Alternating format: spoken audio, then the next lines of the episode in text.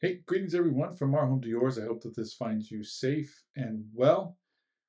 Today, our scripture comes from Matthew chapter 13, verses 44 through 46, and it says, The kingdom of heaven is like a treasure eh, that a man discovered hidden in a field. In his excitement, he hid it again and sold everything he owned to get enough money to buy the field.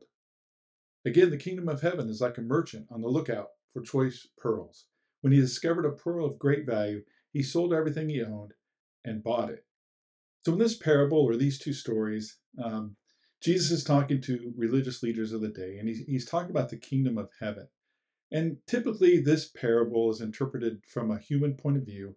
And if we use that human point of view, the first parable about the treasure in the field, and the second one about the, the merchant who found the, the pearl, the parable then is, is teaching that the kingdom of heaven represented by the field and the pearl, that they are both valuable and desirable above and beyond anything in comparison.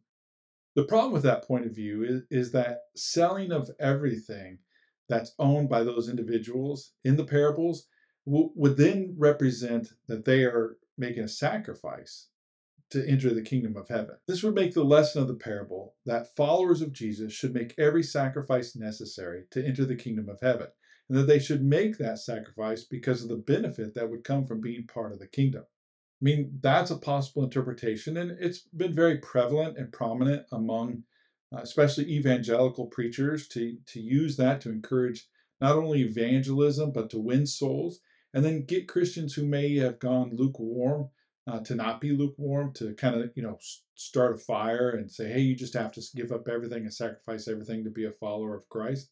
But anything that teaches that entrance or to gain a ticket or to be allowed into the kingdom of heaven, uh, that anything that could that could possibly allow you to get into the kingdom of heaven that's earned by your own sacrifice or your own efforts is heretical and it's a false doctrine of salvation. If we look at these parables from the way that I believe Jesus intended them to be heard, meaning from the divine point of view.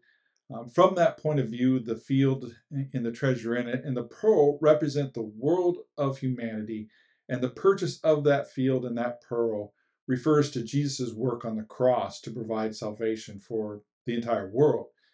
1 John 2 2 says that the price was paid for our sins and, and the sins of the whole world by Jesus. And we could dig deeper and, and say that the purchase of, of that um, treasure and that pearl provided the basis for which Christ, uh, you know, would be the king of this new theocracy, this new kingdom of God, and that this would, you know, the treasure is the established kingdom and the pearl is the Gentiles. There's there's folks that have put that out there, and there's there's scholars and theologians who've who've said that, but that's a really, really deep understanding of that.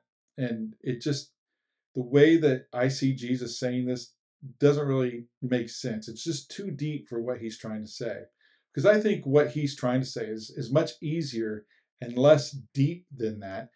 And that what I'm saying is that to God, we are priceless treasures. We are treasures beyond measure.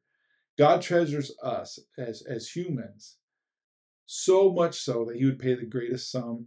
He would pay the most ultimate sacrifice ever for us to be with him. And he did that.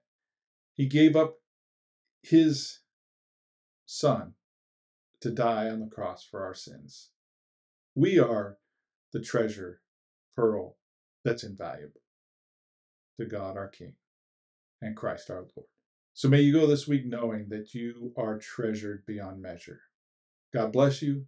Have a great week. Grace and peace to you.